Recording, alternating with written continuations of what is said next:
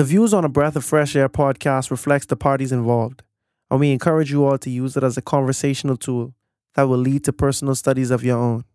Hallelujah. Hallelujah.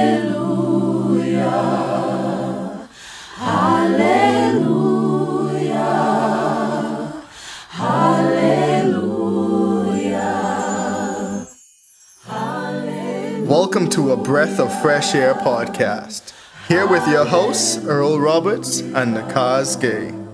As a young person, Christianity can be so foggy, like smoke in the mirrors and so unclear. But we're here to bring you a breath of fresh air.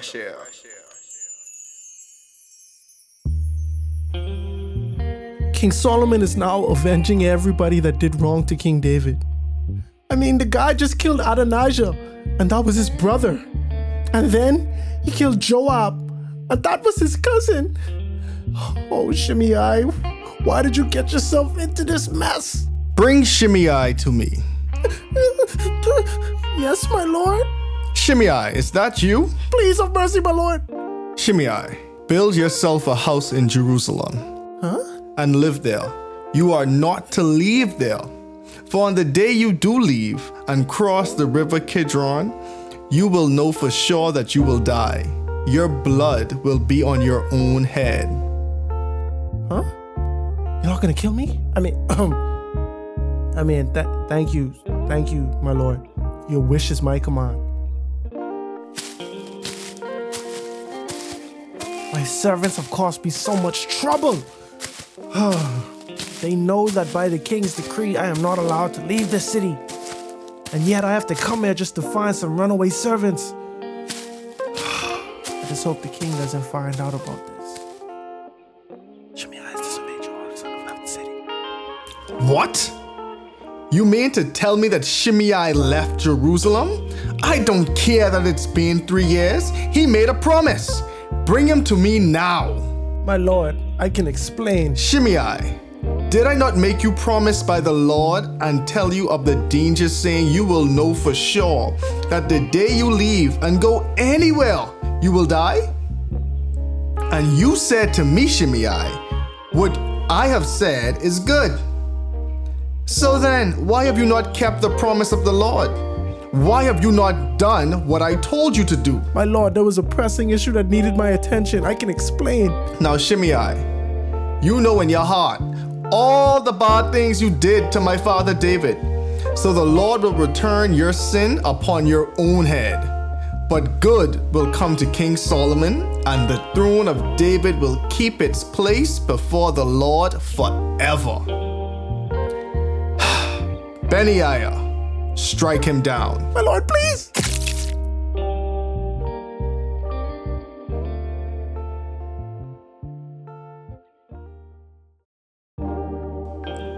Solomon is now king of Israel and Judah. But before his father David passed away, he left Solomon some advice to make sure that the start of his reign would go off smoothly. This week we are discussing 1 Kings chapter 2 and the establishing of Solomon's kingdom.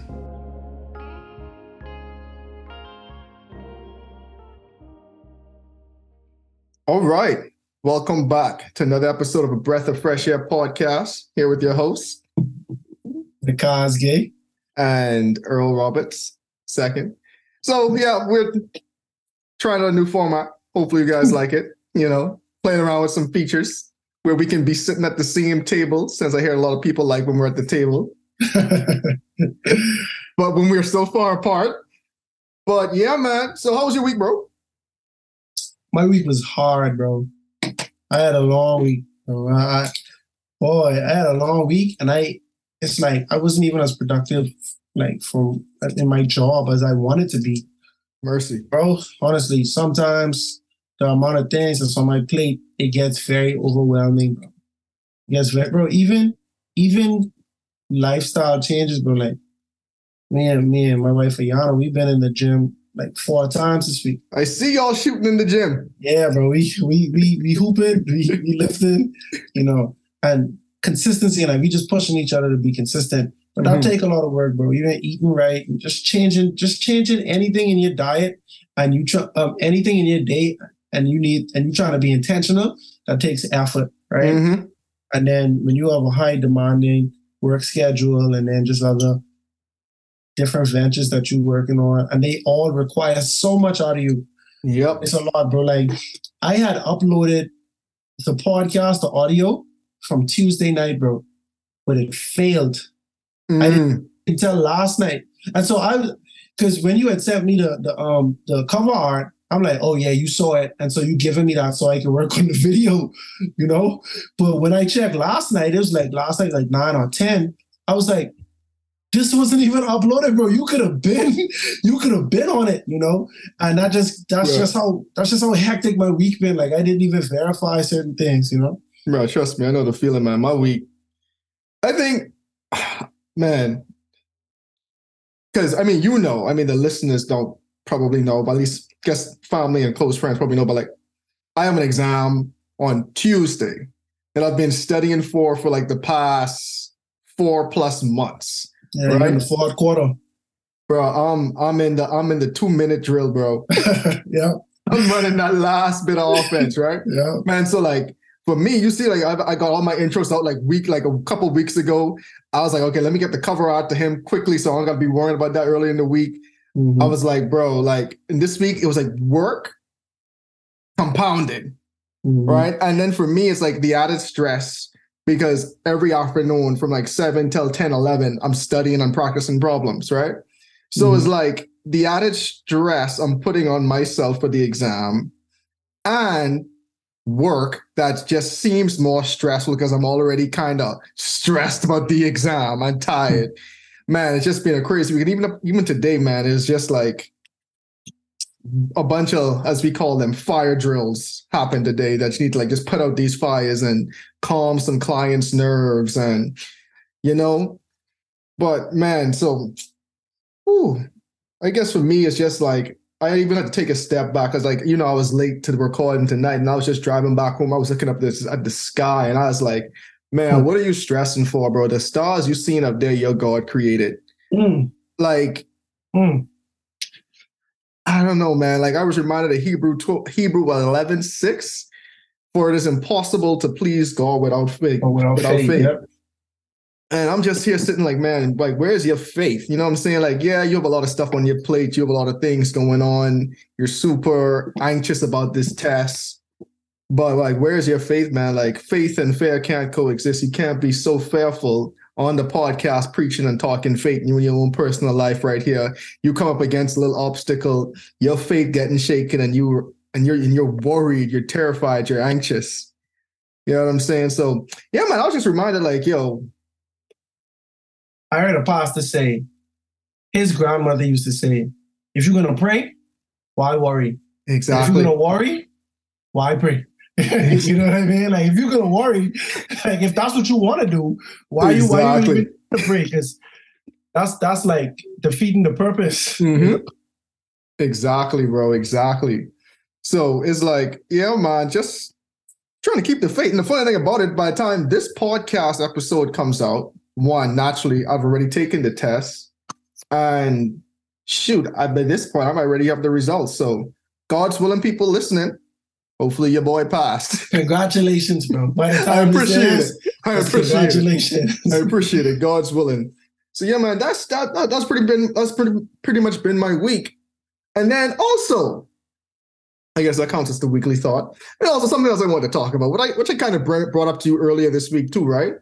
And it was just me kind of being mind boggled at how much people I shouldn't say how much people. There's a lot of people out there who believe certain things about the Mhm. Bible that I would say just isn't in the Bible.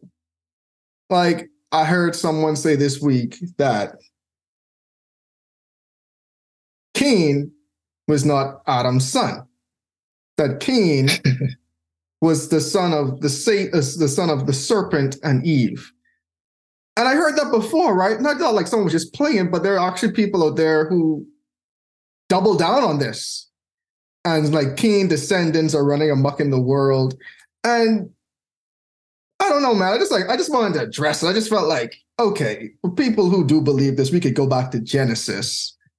I- mean, in the world where you just want to live in like some made up utopia land, you you are free reign to to believe whatever you want to believe.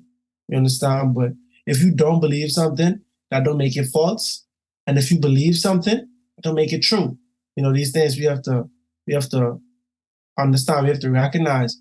And so the fact that you know of Cain and Abel, it only comes from the Bible. That's the that's the it's the only literature that goes through this. You know, the Mhm. Bible, the the Torah, you know what I'm saying, Hebrew literature. That is where this comes from. And so this same book that in- introduced Cain to you, it says, and this is a, a vague quote, um, just from the top of memory. Adam knew Eve, and they bore a son named Cain. And I mean, that's that- that's that King was- James. That was pretty spot on. I mean, Yeah, bro. Like Adam knew Eve, and if and for those who want to get caught up on the term "knew," that that's talking about they they conceive like you know sex or whatever. And if you look, if you look in other translations, they could say they you know made Cain and they had Cain and stuff like that. It- it- it's it's in writing, and it's you cannot deny what it is saying. And so if you want to say oh, that don't make sense, and you want to speculate this and that and the third, you have free reign to do that. Like that, it is not illegal, you understand? But it is very un it's unwise and it's very irresponsible. I think that's the word I was looking for. Like, what what is the basis of this thought? You know? If no, go for it. Keep going. if the Bible is a fairy tale line to you, all right, cool. And we don't even have to have these these conversations, you know. But if you believe that the Bible is true, you believe that Cain actually exists. The for you to have such a, a baseless thought on that, it just shows me that you rather you rather lean onto your understanding or someone else's understanding rather than lean on the Bible. I mean, that's you said it perfectly, man. Because I'm like, okay, Genesis four verse one. Like now, Adam knew his wife. She conceived and bore Cain. The Bible telling you how Cain got into this world, and even for a fact, if you think, okay, the descendants of Cain still lived. I mean, obviously, Cain did have descendants after this. The Bible talks about them. Yeah. Remember, you fast forward like six more chapters, and not even six. Anyway, the flood happened. Mhm. And so now, if you only believe that eight people lived in the flood, and all of them being Noah, Noah, his wife, and his their his sons and their wives, how could the descendants of Cain even survive the flood? I'll be honest with you. Unless you unless you being semantic, unless you being semantic, there's no way that that, that could make sense because unless you being semantic and saying that, you know, the text that say the sons of God marry the daughters of men. Right? No, no, no. Yeah, the sons of God marry the daughters of men. Unless you were trying to tell me that Noah's wife, whom we don't have her name, her name is Noah's wife, and as, as described in the Bible, so we can't really trace who her family is. Unless you're telling me Noah's wife is a descendant of Cain, and that's your basis for saying that the descendants of Cain were there after. That's the only way. That is literally the only way. But by that definition, the descendants of of um, Seth are also there. And we know that the lineage conversation is really Mhm. only talking about the male line. So the descendants of Cain, there's no way. There's no way they survived the flood. We know only only Noah and his children survived the flood. You know. It's a fact, man. That's a fact. So I, I don't know. I just felt like it's worth being said. A couple other things I probably wanted to get out, but I'll save them for a, for a later date. Like it's just hmm. interesting because I feel like certain things in like certain things regarding the Bible sounds juicy because we want to know the full story.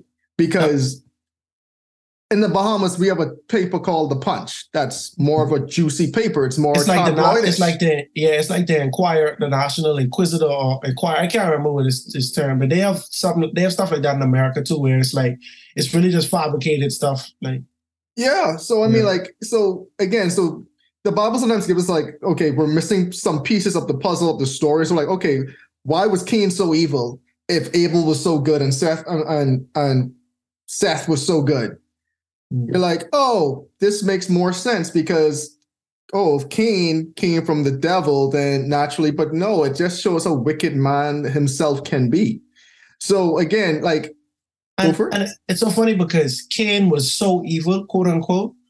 But number one, if you have, let's say, let's say a third of the angels that were expelled from heaven, and it's only four people on earth. Adam, Eve, and his two sons. Probably more. He probably had other daughters and, sons and stuff. Or whatever. but still, very But small still. sample size to your point. Keep going. But let's say, let's say, let's say all of those thousands, if not millions, maybe billions of angels who are tempting you. You you the only this family is the only target on the in the world. Like, how hard is it to believe that one out of four people mentioned in this story until now end up being quote unquote evil?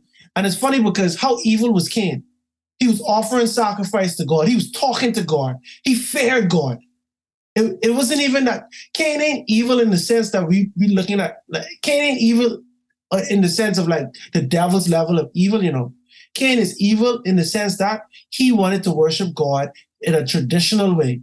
And so, in the same way, during the dark ages, when the quote unquote Christian church, which was mainly Catholic at the time, because this was before the, Reform, the Reformation, Mhm. how they wanted to worship God in a man made way and they killed people. They persecuted Christians who did not do the same. In the same way, the Pharisees wanted to worship God in a man made way and they persecuted the apostles. They, they, they killed Jesus. You know what I'm saying? Like they did all of these things in order for their religion or their tradition to be to continue. That is the Mhm. same thing what Cain did. So this this evil, we have to we have to be able to identify that if if if we think Cain is if we think Cain is the spawn of Satan because of this, bro, it's it's many of them there every day. Like a lot of Satan have plenty children around today. It's so much people getting persecuted for religious freedoms and stuff like that, bro. Like, and I'm not I'm not here to justify Cain, but what I'm saying is the problem with Cain and Evil and Cain and Abel has never ended. And it'll continue as time progresses. There's always going to be people, especially when we talk, when they talk about the mark of the beast and, and revelation and end time prophecy, there are going to be people, the vast majority of people that are just like Cain, that would kill those, that persecute those who do not have the mark of the beast in, in the end times. Oh, that's a fact. That's a fact. Ooh, that's knocking it on the next thing I want to talk about. But we have a whole Oh, episode. right there. Right there. Right there. Right right there. But don't worry, that will that will be saved for another time. Feel like yeah, we we will. Me and Kazi will plan an episode to talk about just common misconceptions, Yeah. the rapture, the tribulation, all of these things. Ooh. It's and, and it's so interesting because as a as like we see it in the Bible when the early church we look at like Acts and some of these other books when the when the church was forming just because there were such philosophical differences and theological mm-hmm. differences in the church. And think about it today, there are many denominations Yes. under Christianity. yes. It's so funny growing up before I knew better, I just thought they were all different religions.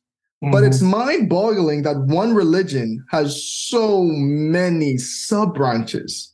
And so now, not casting dispersion on any, you come along with different trends of thinking about some serious stuff as it pertains to Christianity.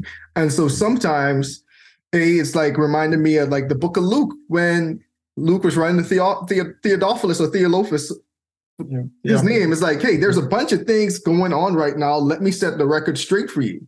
Mhm. And I feel like, especially into these days, there's a lot of different theologies out there. Not saying that me and Kazi have the answer, but at the same time, I'm like, certain things, let's just take back to the Bible and prove it with the Bible because the Bible doesn't need any additional commentary. Commentary is nice. Don't get me wrong. I read biblical commentary, but I still try to back it up with the Bible. I read other religious books. I still try to back it up with the Bible. You know what I'm saying? So again, commentary alone shouldn't just be your bread and butter. If it because again, you can have a commentary that's blatantly wrong. I've read stuff That's on some of the well-known sites that's just blatantly not supported by the Bible. You know what I'm Bro. saying? I'm wrong. You know what I'm saying? Like sometimes, bro. Like, I, and and and sometimes, sometimes the commentary it can it can it, human error. Like I don't, I'm not saying that these people are, are being malicious or anything like that. But sometimes you could just you could just be off, and, and I've seen that. Like I was watching a video on Kings. One one one video, they say it was 40 kings in the book of Kings. And when I Google it, everybody say it was 39. You know, I believe that they exclude Solomon when they talk about the kings, because you know, Solomon had a big story and then everybody else was kind of summarized. I haven't counted for myself, but one of these, one of these are, are wrong. That's that's just what it is. You know, someone like we- we're not always gonna get it right. I just spoke about this the other day, bro. I just had a sermon on Wednesday past, bro. Well, it's probably like week, three weeks ago or, or however long. But the time this one, yeah, yeah. right, but I was taught that Psalm 118 is the very middle, the very center of the Bible from a chapter perspective. And somebody said that to me, and I sent it to you because I'm like, oh yeah, this is true. Everybody knows this, but it's, it's so interesting, right? But I manually counted, bro. it is not. Psalm 117 is the middle of the King James and the New International Version. And what's so interesting is that Psalm 118, verse 8 says that it is better to put your trust in God than to put your confidence in man. But if we was putting our trust in the Lord, we would go to the source instead of getting our information from a second-hand source, you know? Because if, if my pastor teaching me stuff and I take it at face, face value and I never fact check, my trust is in my pastor. I trust you to be perfect. If your Mhm. trust is in a breath of fresh air podcast and you never do your study, that's why we have the disclaimer you know, at the beginning and the ending. You know what I'm saying? Because at, because at the end of the day, we are not God. We are fallible beings, which means that we are prone to error. You know, Mhm. and so if you want something that is a source of truth, it should be the Bible.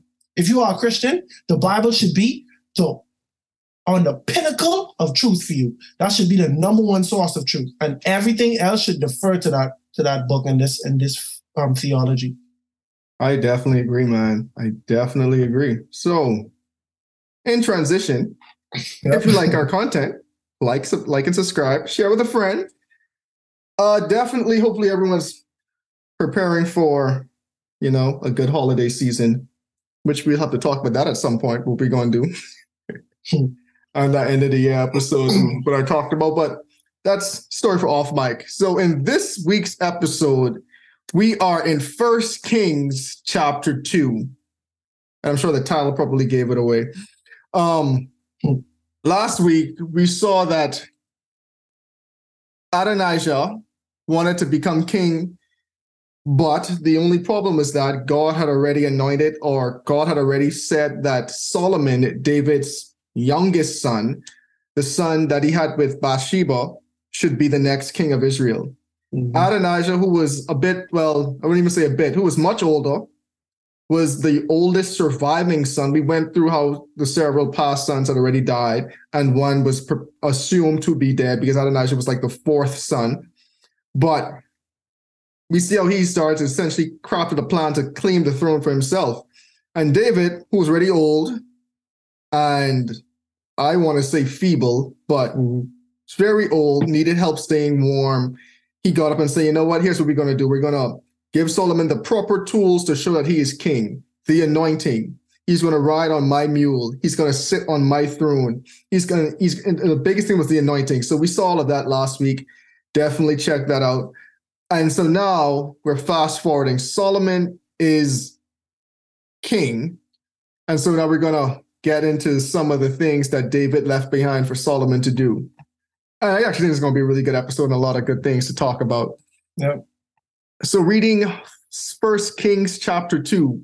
In the days of David, now the days of David drew near that he should die. And he, put this here, my apologies, that he should die. And he charged Solomon, his son, saying, I go the way of all the earth. Be strong before and prove yourself a man and keep the charge of the Lord your God. Walk in his ways to keep his statutes, his commandments, his judgments, and his testimonies, as it is, as it is written in the law of Moses, that you may prosper in all that you do and wherever you turn, and that the Lord may fulfill his word which he spoke concerning me, saying, If your sons take heed to their way, to walk before me in the truth with all their heart and with all their soul.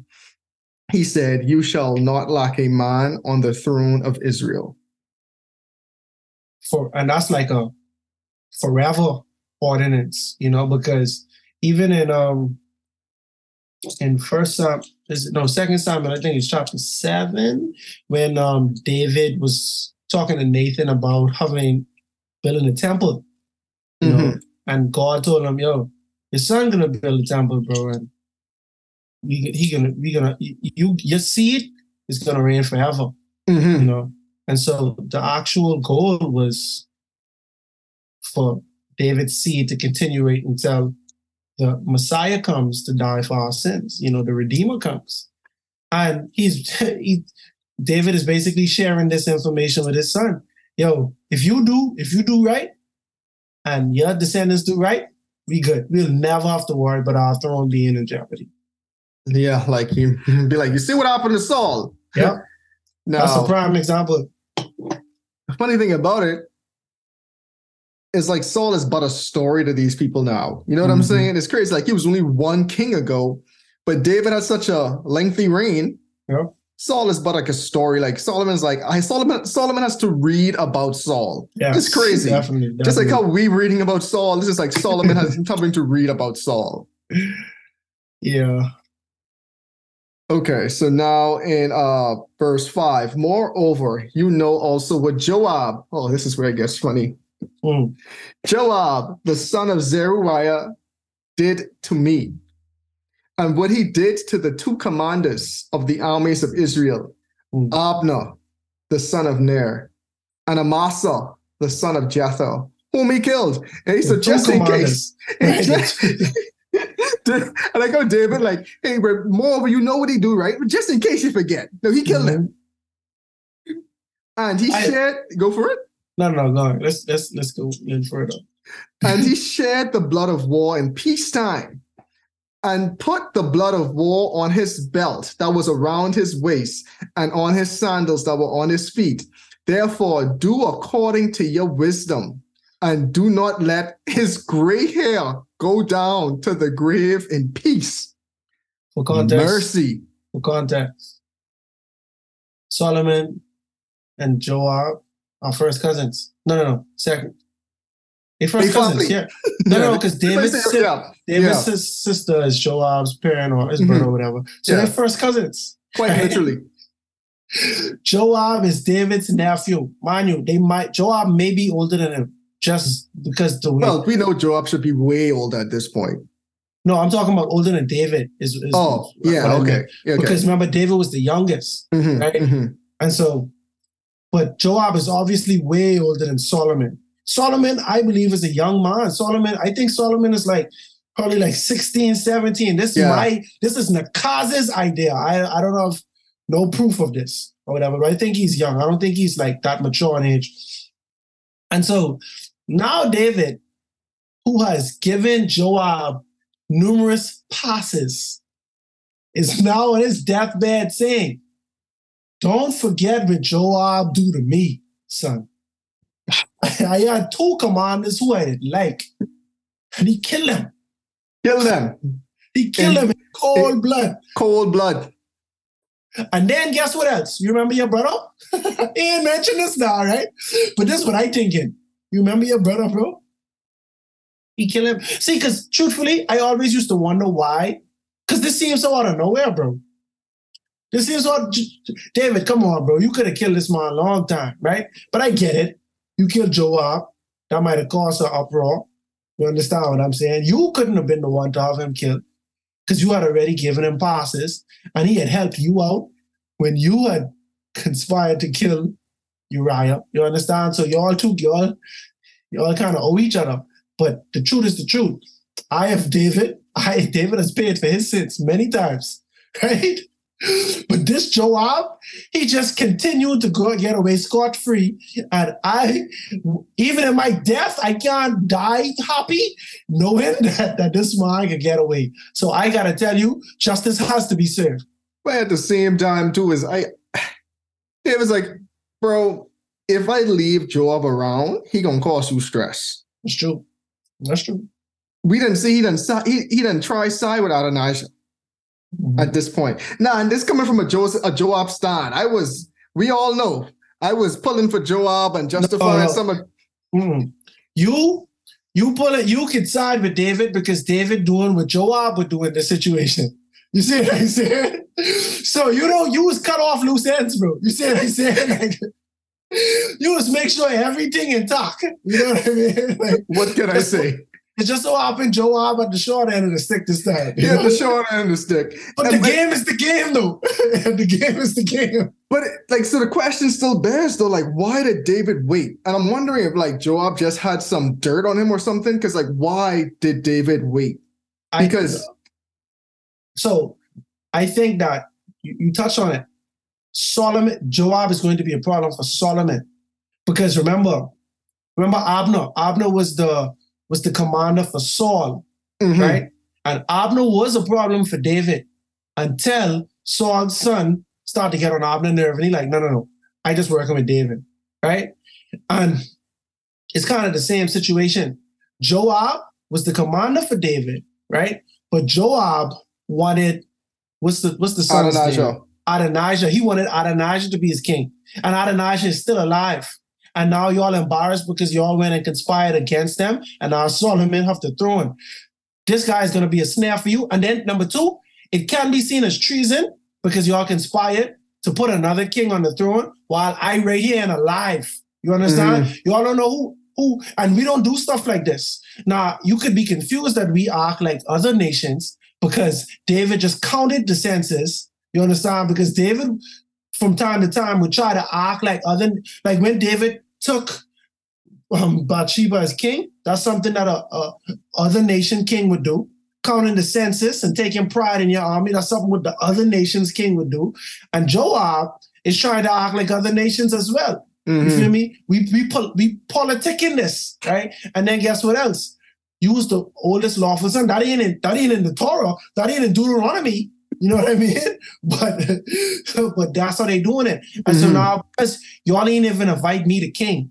Y'all ain't invite his sons. Y'all conspiring against me. So David, like, bro, this this is a act of treason number one. So I have you in a you know what it is when when you let something slide, right? But you know, man, this person needs to be punished. But if I punish you now, it can look bad because I already let you slide. Mhm. Eh? So Joab give him another reason. He give him an out. And now he David, David telling Solomon, remember everything this man do. He's a war criminal. You feel me?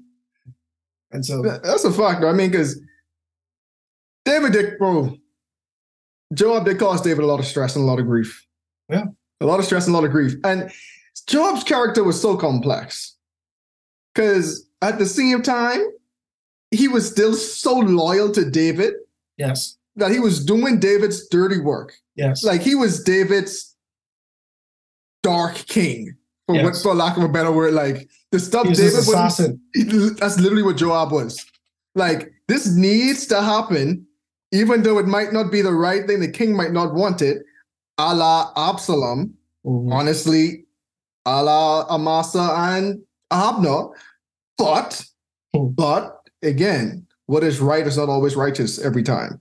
That's true. And that's kind of the predicament that Joab felt him fall, found himself in a lot of times. Even though I was personally, I saying that was probably some of the actions I might have done. Again, that does not make it righteous. So, yeah, rip to Joab, but we gonna even though that, that we gonna see how that story ends.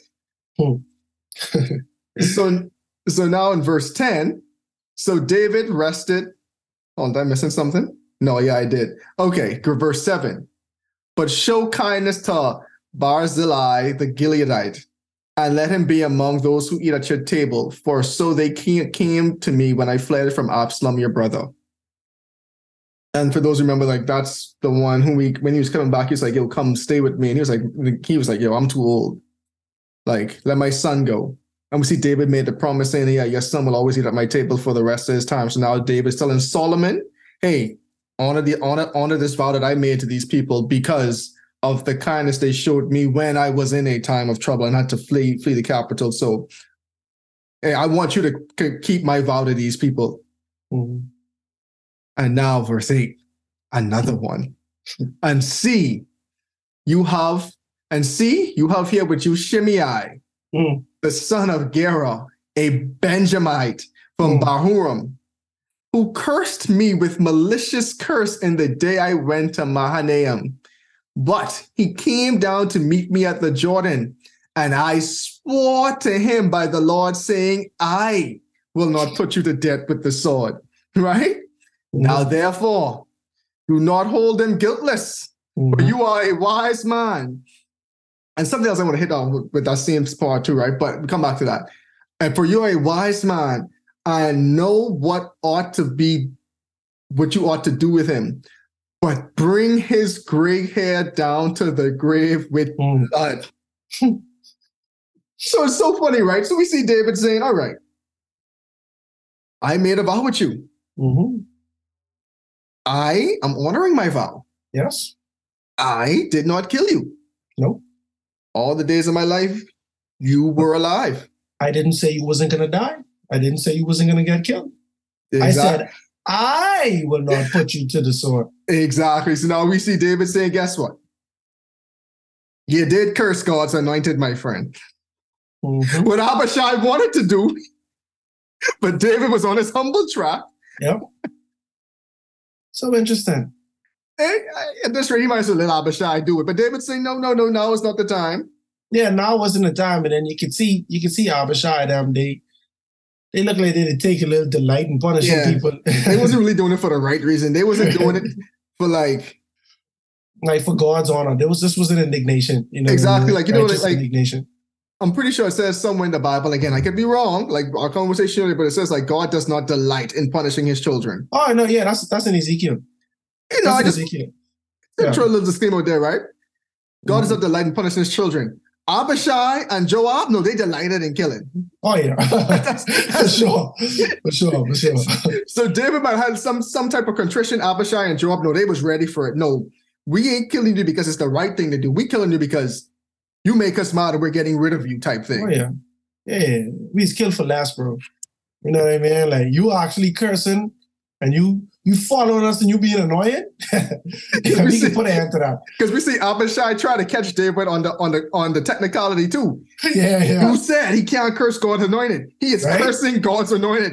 Surely. Please let me do this. Hey. Oh my! So the next thing with the point oh two now is you see how it's so interesting that David is referring to Solomon as wise hmm a few of these times, and I mean we know the story that's coming, but it's so interesting that his character is already being described as wise even before that time has come. hmm And so we see, so we know, we know, you know, the way he conducted himself with God in, in the early stages. And that shows shows wisdom, you know. Mhm. So you could tell, you could tell Solomon was actually wise beforehand, you know, but, but when it came to God, you know, he he God set him apart. For real. So now in verse 10, so David rested with his fathers and was buried in the city of David. The period that David reigned over Israel was 40 years.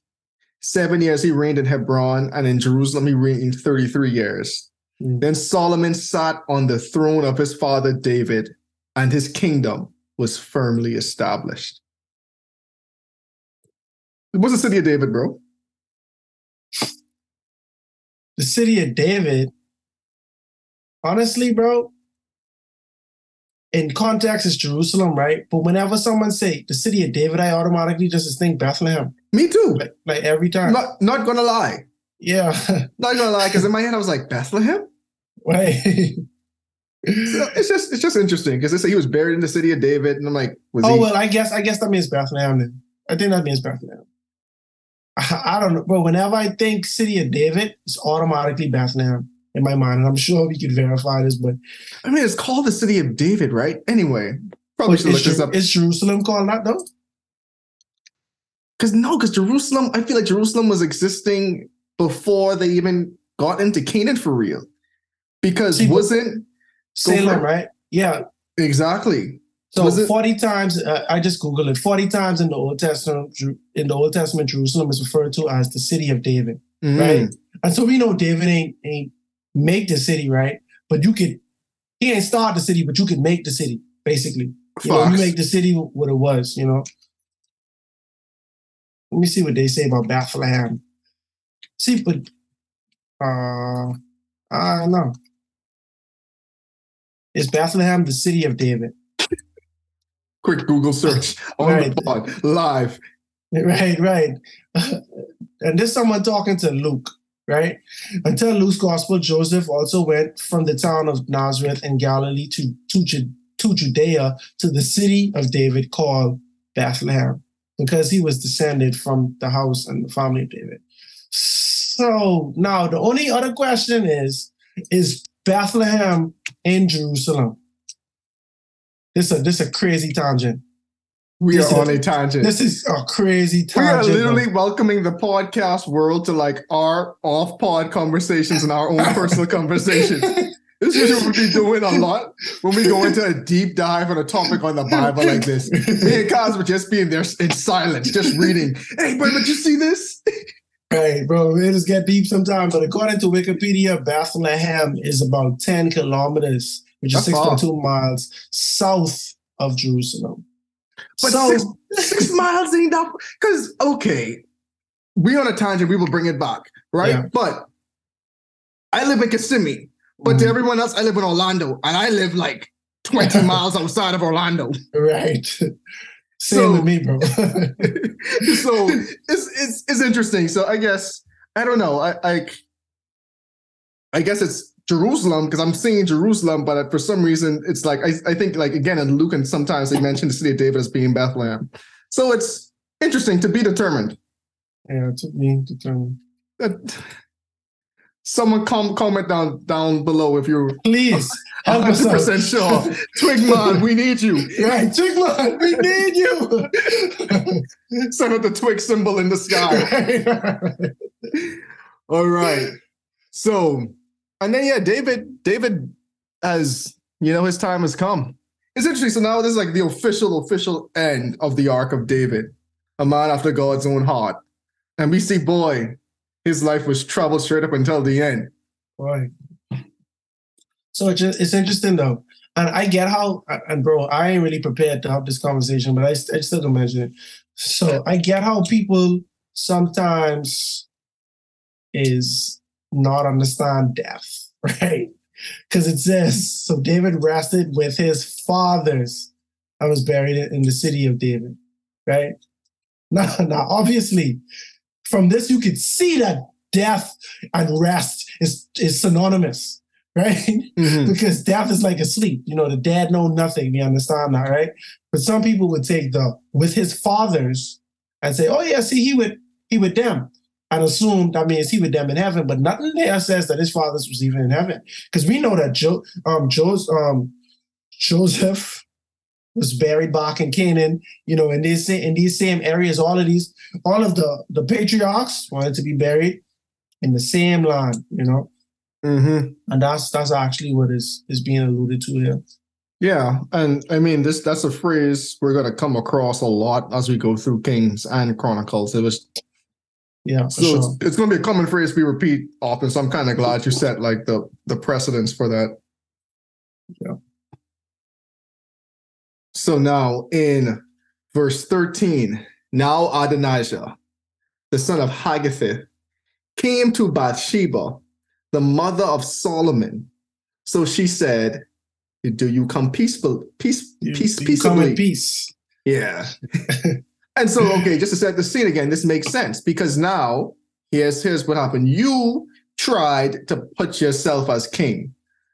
My son is sitting on the throne as the actual rightful king.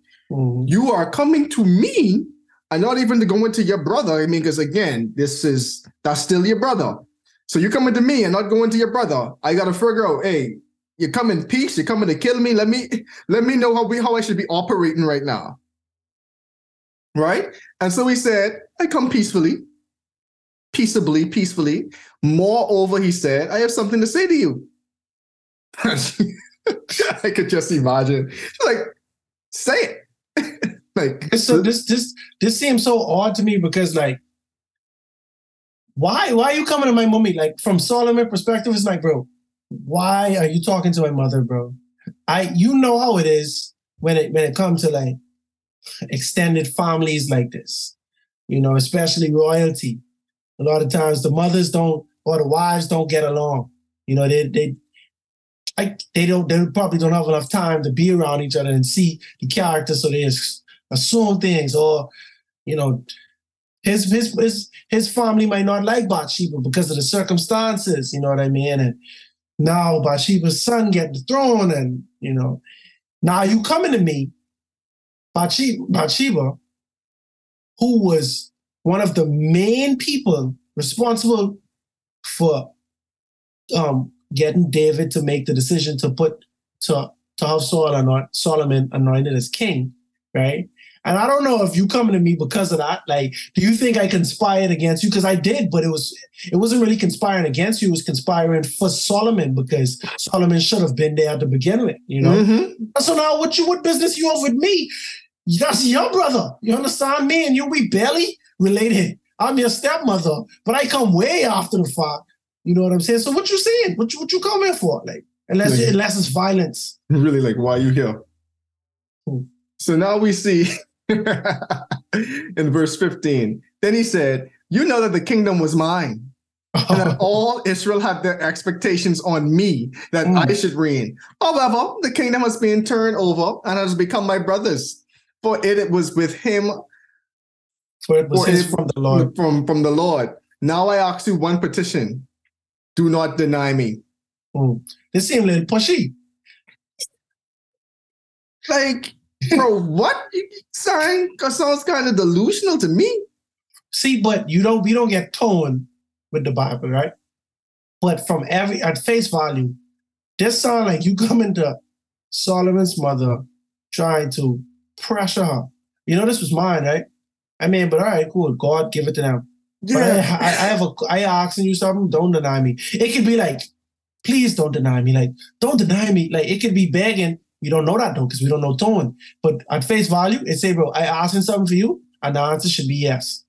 Either way is like a guilt trip and to your point of pressure because now you say you saying the kingdom is mine. God give it to Solomon. Mhm. I let So now, slide. is me? What was me? Exactly. Yeah. Now A is like you owe me right? now. That's what it do seem like. It really do seem that way. So it's like no matter if he if he pressuring or if he trying to like play the victim, he literally still saying you owe me. Mhm. That's how we coming. Y'all owe me now. So now he's saying she's so she's saying okay. Say what you want. Like again, you you setting up all this preamble. Like I I ain't one for all this sugarcoating now.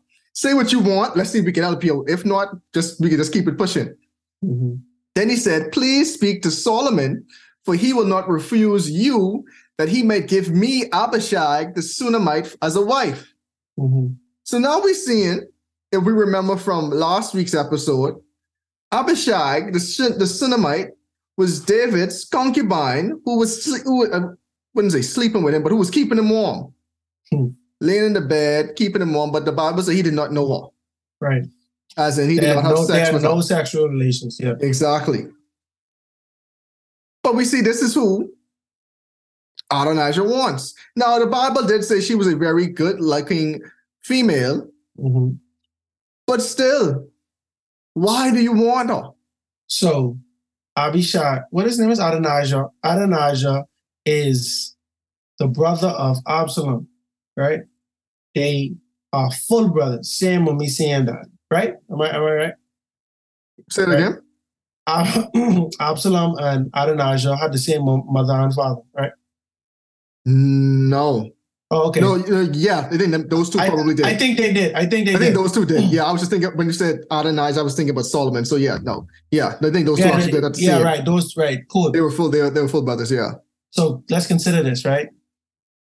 Here, Absalom's little brother, Absalom, who slept with 10 of David's concubines when he was trying to make a statement that he Mhm. was king, is now asking for another one of David's concubines.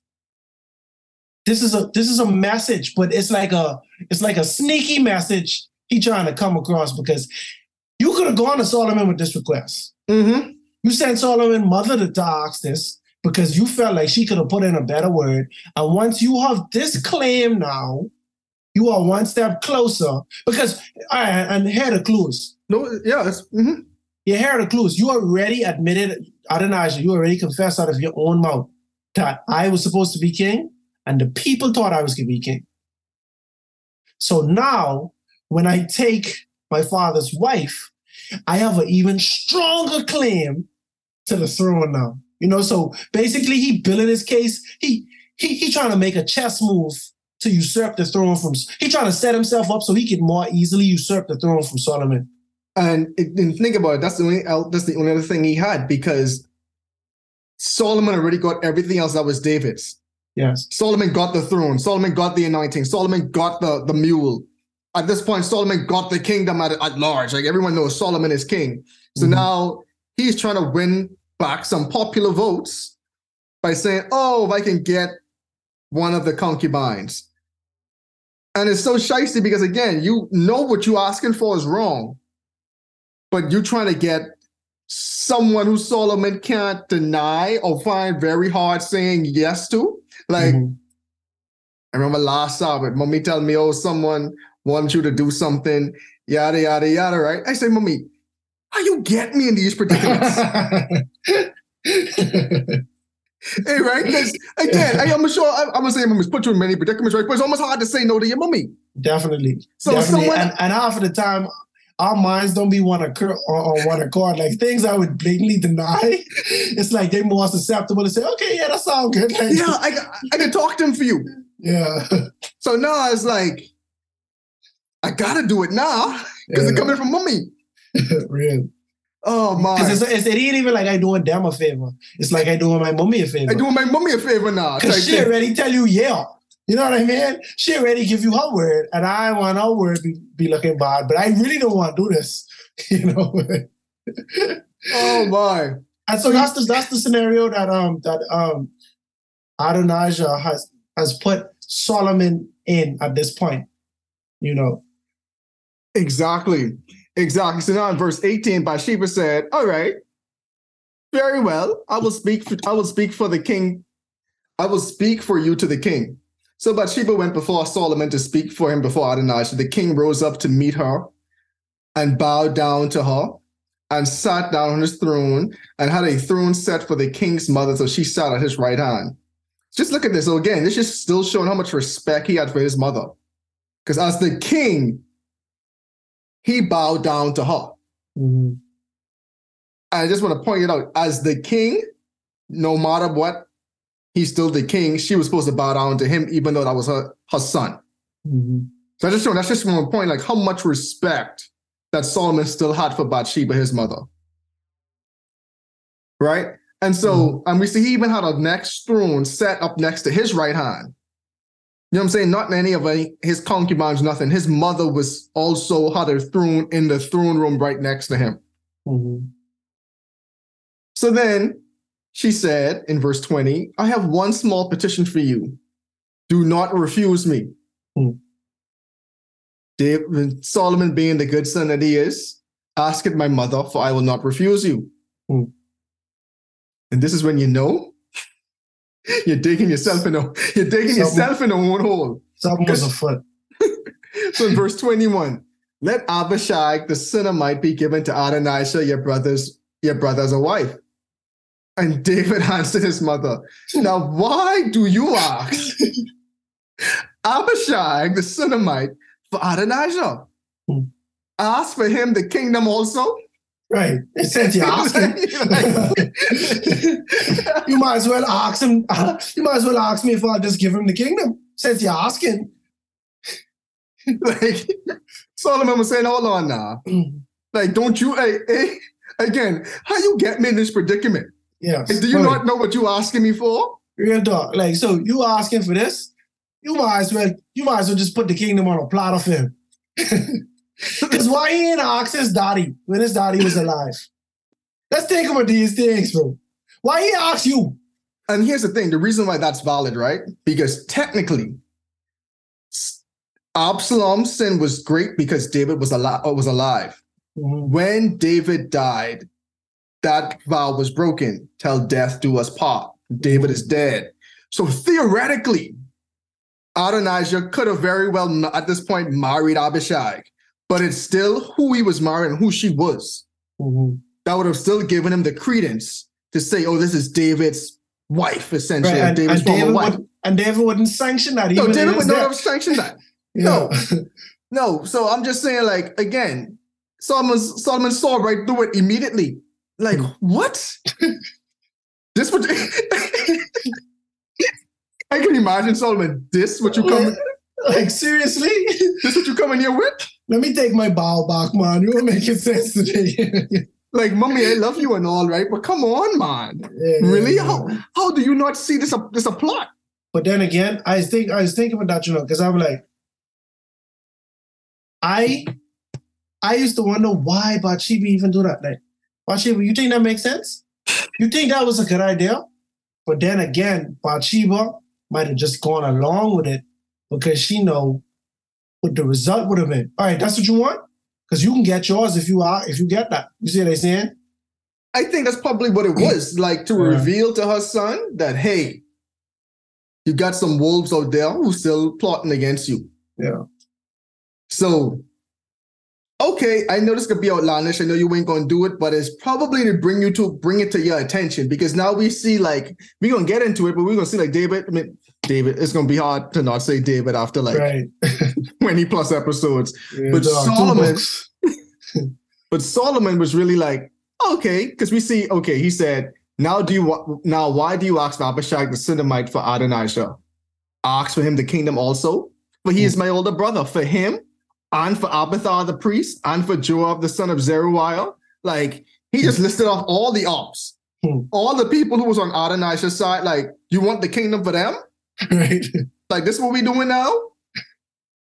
Then the then King Solomon swore by the Lord, saying, May God do so to me. We haven't heard that in a while. You know when they say that, they serious. Man, they serious, boy. May God do so to me, and more also if Adonijah has not spoken his spoken this Hmm. word against his own life. Mm. Crazy.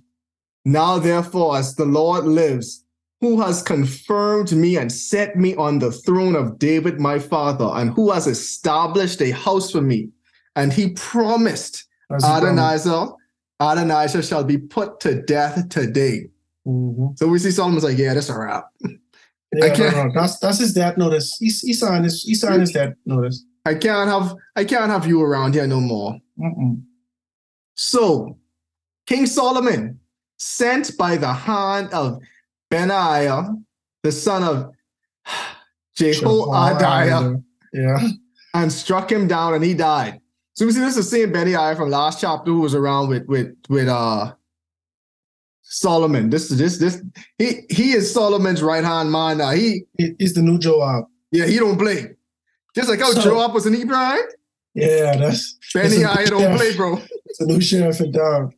So let's go all the way back because this story is Bathsheba and Solomon, right? So Mhm. when we when we was introduced to Bathsheba, understand the scandal. The very next chapter in in Second Samuel, when Nathan the prophet came to David, David said, "This person will pay fourfold," right? And remember, so remember Nathan the prophet, he came and said, "Hey, it was a guy who had one sheep, and someone who had many sheep come and stole his one sheep." And David was like, "No, the guy who had who had many sheep who stole a sheep, he would pay fourfold, right? So that's four sheep, because in that analogy, one sheep was stolen, and he would pay fourfold. And so um, Nathan said, "You are the other man." You understand what I'm saying? David said he would pay fourfold, and he would surely die. so David cursed himself because he was the man.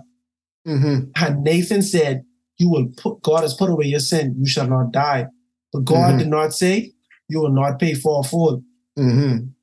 And so the thing about that is David lost, this was David's fourth sheep that he lost.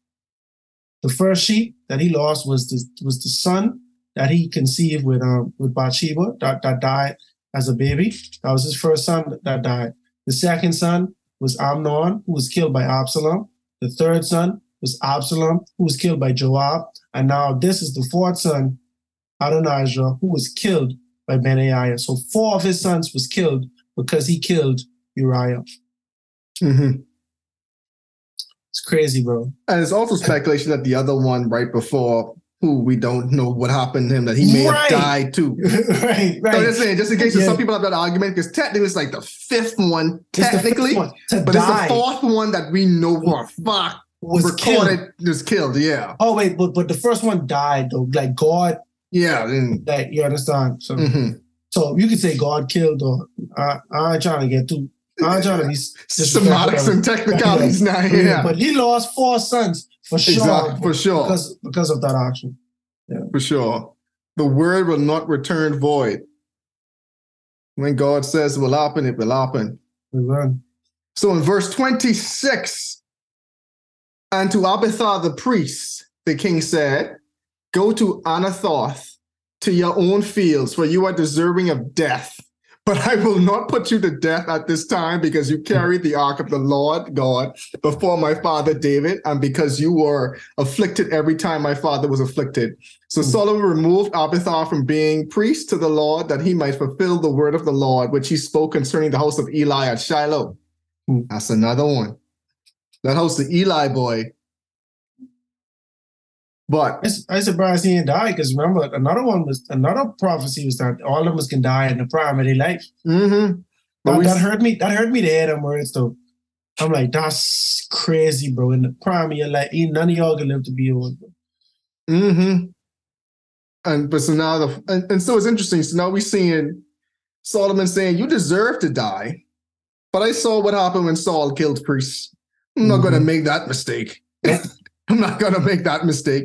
I what you know. did, A, all of the goodness you did before the Lord, I can make it count for something. I ain't gonna kill Mm-hmm. you, but you can't be here. You can't be high priest no more. You are exiled, you are banished over there. Go over the go over there and live the rest, live out your life. Yeah, and, and he said you, you and my daddy y'all been through some tough times together too. So I, I can give you a pass. I give you a pass on that one. Exactly. You, you came at the end and you made some mistakes, but you know, for the strength of say, Daddy ain't tell me put you to death. So for the strength of him, Yeah, I can let you live. I can let you live. You, you good. And so now, then the news came to Joab, but Joab had defected to Adonijah. Though he though he did not defect to Absalom. So Joab fled to the tabernacle of the Lord and took hold of the horns of the altar. Another And one. we and we talked about what that meant last week in the last episode. It was essentially trying to ask for asylum, Mhm. trying to plead your case. So you run into the temple to try to get some refuge, right? Trying to escape your punishment that you are deserved. And Solomon, King, King Solomon was told, Joab has fled to the tabernacle of the Lord.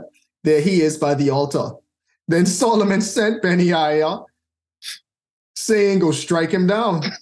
see, see, I like Solomon. Solomon. I- I- Straight up. see, Solomon embodies what I believe in. Let's handle business. See, but David, David had, had it in him, but he didn't do it. Because he tells Solomon to do it. But David didn't do it. You see what I said? When we see Solomon, he's scared. Like he's saying, okay, you know what? I gotta handle business. Yeah, yeah. You in the temple, you thought you were safe. Mm-mm. No, you thought you were safe. I just killed my brother. Who hold on to these horns the other day? I killed my own brother just now, bro. Exactly. And so we see Benaiah went right to temple, and he said, "The king says, come out," and he said, "No, I will die in here." so Benaiah, so I can see Benaiah was still conflicted. Just the Mhm. temple dread. mhm, it's a temple. I won't go in here for real and, and Yeah. commit this act. I want free gun, yeah. So he going back to Solomon, Mhm. and he's and saying, "That's Joab," and thus said Joab, and thus he answered me, like, "What you want me to do, bro?" Right. And the king said, "Do as he said. Strike." He Strike said he could down. die in there. yeah. You can die now. This reminds me like when growing up in your parents, you could get what you deserve. That's what you Mhm. want. You could get Right, it. You can get that. You get what you're asking for. Yeah. So David, so Solomon said, "Do to him as he said, and strike him down and bury him." that you may take take away from me and from the house of my father the innocent blood which Joab shed. Joab shed. So the Lord will return his blood on his head, because he struck down two men more righteous and better than he, Hmm. and he killed them with the sword. Abner, son of Ner, the commander of the army of Israel, and Amasa, the son of Jether, the commander of the army of Judah. Hmm. Though my father David did not know it. Hmm. Their blood shall Yeah. therefore return upon the head of Joab and upon the head of his descendants forever. But upon David and his descendants, upon his house and his throne, there shall be peace forever from the Lord. So in verse 34, we see Benaiah, the son of Jehoiada, went up and struck him and killed him, and he was buried in his own house in the wilderness. The king put Benaiah, the son of Jehoiada, in place over all the army, and put and the king put Zadok, the priest, in place of Abiathar. Uh, last, last but not least, Mm-hmm. Shimei. Shimei, you make it far, Shimei. So then the king calls called for Shimei. Can you imagine Solomon? All right. Nah, you. I, I just going through the list which my which which daddy leave. All right, so Shimei, you the last one. Come here. And he said to him, build yourself, build yourself a house Mhm. in Jerusalem and dwell there. And do not go out from there anywhere. House Well, arrest. For it shall be on the day you go out and cross the brook of Kidron, know for certain you shall surely die, and your blood shall be on your own head. Mm.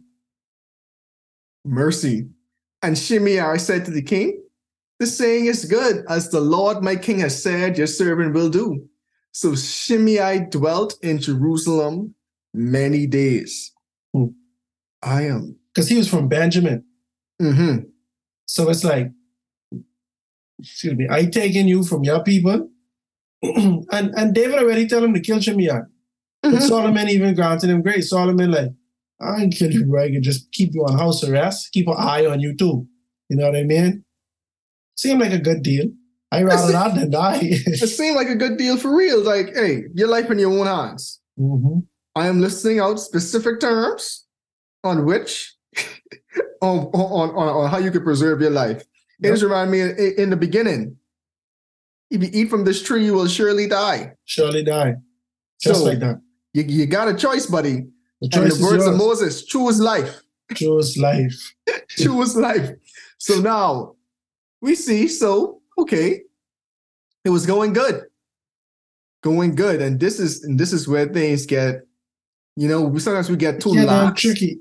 Yeah. Sometimes we get too lax in our in, in our ways. We don't we forget what we should be doing because we get comfortable. We forget about vows we made because we say it happened so long ago, but and we shall and surely the king has forgotten what he said a Mhm. while then. Oh, it's been going so good. He's, Hey. he wasn't serious, man. He's just joking. Exactly. So in verse 39, now it happened at the end of three years. Hmm. So look at this time frame. Three years. That two slaves of Shimei ran away to Achish, Hmm. the son of Makkah, the king of Gath. So we know this, like they went, they ran away to, to Philistia. Hmm. And they told Shimei, uh, and they, and they told Shimei, look, your slaves are in Gath. So Shimei arose, saddled his donkey, and went to Achish at Gath to seek his slaves. And, Shim- and Shimei went and brought his slaves from Gath. Hmm. And Solomon was told that Shimei had gone from Jerusalem to Gath and had come back. Mm. So then the king sent and called for Shimei and said, Did I not make you swear by the Lord and warn you, saying no for certain that on the day you go out from travel anywhere, you shall surely die? Mm. And you said to me, The word I have heard is good. So why then have you not kept your oath of the Lord and the commandment that I gave you? The king said, Moreover to Shimei, you know that your heart acknowledges all the wickedness you did to my father. Hmm. Therefore, the Lord will return your wickedness on your own head. Hmm. But King Solomon shall be blessed. and the throne. That's kind of But that's some wild last words to hear from someone, bro. I can kill you, but then I can get blessings. You see what I'm saying at the end of the day? like that's wild, bro. Like That's I know wild. for I get it though, because he's saying, bro, I can kill you, bro, but I ain't doing nothing wrong, bro. My hands clean to this, bro. You you can end up dying because of all of the wickedness you do. It catch up to you finally, you know. But me, my hands clean, bro. Exactly. And then King in verse 45, but King Solomon shall be blessed, and the throne of David shall be established before the Lord forever. Mm. So the king commanded Benaiah, and he went out and struck him down, and he died. Thus the kingdom was established in the hand of Solomon. Mm. And so it's interesting, right? So that last line kind of told us the purpose of everything else before. Because we see now it's saying when David died, we almost like promised, like, hey, your kingdom is going to be established and kind kind of went through some of the things that needs to happen for your kingdom to be established. Mhm. Think about it. Three years into his reign, his kingdom wasn't fully established. Why? Because one of his oppositions were still not taken care of. By the grace and mercy, he was showing him, like, hey, your life is in your own hands. But kind of like an opposition to your throne was still out there. Mhm. It wasn't until all of these remnants from the David era, who was dissidents, as I am calling them, dissidents from David's kingdom. It's not, it was not until all of these were taken care of, eradicated, some might say, was it was that was when his kingdom was has, has was fully established. Hmm. Which is interesting. Like the justice had to come on the heads of those who had wronged the house of David. That's true. And it's just good because King Solomon actually listened and executed because you might say, oh, well, who wouldn't do that? I can tell you many people who wouldn't do that. Saul didn't do that when Samuel told him what to do. The Israelites seems that even, even under the leadership of Joshua and Moses, but not really Moses, but Joshua, when they get into the promised land, they do it. They leave their enemies right there, and their enemies wasn't snare to them. You know? So that when you play with puppies, lick him out. That's what we say in the Bahamas, bro. Like a more common phrase is you lay you lay with dogs, you get fleas. You Mhm. know what I mean? And so Solomon shows his wisdom early on because he didn't he don't play with his food. You understand what I'm saying? He take care of his business quick. And I think part of that came from David because, again, to your point, how did David's reign start? David reign started with opposition. Mm-hmm. You know what I'm saying? It literally started with opposition with Saul's son, with Abner, those trying to make a next guy king, right? Mm-hmm. And right before David died, he saw that this happened, and he and David knew the dissidence that caused it. Right, in, when he was coming up, he literally Yeah. couldn't go to Jerusalem for, for, for years. He was reading, Yep. in, he was reading In down. Hebron. You know what I'm Yeah. saying? And so David was like, "Hey, you need to take care of this swiftly. Don't do what I did and just let it fester. You know what I'm saying? You mm-hmm. actually need to take care of this to because you almost unite the country faster if you take care of it early. Yep. So David, so yeah, so now we see Solomon was like, "Yep, I'm not even going to play around with this. We going, we going to tackle this swiftly. We going to do it right in the beginning. We going to quash all rebellions. We're going to quash all uprisings, and let the kingdom be in peace. Let's try to, you know, build it better under God. But yeah, like so, it's it's interesting. Learn from your mistakes. You know, learn from your mistakes. Be faithful to God. You know. Keep your oaths. Yeah. keep your oaths. So it's interesting now, like, and again, that was three years had passed. And even to the point we were saying before, like, it's powerful how God doesn't forget his promises ever. You know what I'm saying? And think about the many promises we have in the Bible that are very much applicable to us and are promises to us. You know mm. what I'm saying? And God doesn't forget about it. And it's funny how we get so comfortable in our daily lives that we forget about the promises, you know, we make to each other and even to God, and we break the promises we make to God. And so it's just interesting, man. Like even some of the quick deals we make to God. Oh God, if you do this, you know, I'll do this. Hmm. Arguing with God to bless us, even though it doesn't work that way. But even when God, you know, does keep up his end of the bargain, which he, you know, tends to do also faithfully, we Mhm. still like, ah, God, you know, I was just playing, right? You Yeah. know, like you didn't really expect me to. But man, it's interesting. So overall, what are your thoughts on the chapter?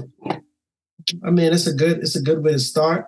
You know, it's a good it's a good way. It's good to be obedient. I think I think Bathsheba actually was trying to speed up Adonijah's fate by telling Saul, because she ain't come and say, "Hey, could you believe Saul uh, Solomon? Could you believe Adonijah said this and that?" No, she said, "Hey, could you do this?" I think she did that knowing that Solomon was gonna freak out and handle that quick. You know what I mean? And so we see where people like the Bathshebas, we see the um Zadok, you know, we see Benaiah, people that are well, let me take Benaiah, but we we know Zadok, um, what's her name? Um Bathsheba. These people were faithful to God, you know, they were faithful to his promise in the king in King Solomon.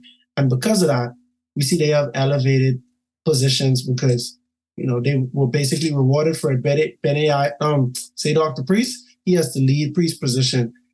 Um, the queen, not, not the queen, um, Bathsheba, she has a throne next to Solomon. You know, we see where the reward for being faithful to God. You know, and we see how what happens, what happened in this story when you are an obstruction to God.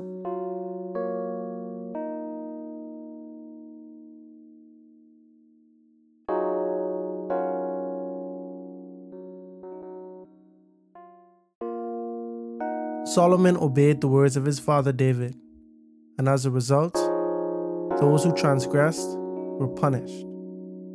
David is now gone, there is no one to instruct Solomon, but the Lord is still with him. So, when given the opportunity to ask God for anything in the world, Solomon asked for wisdom.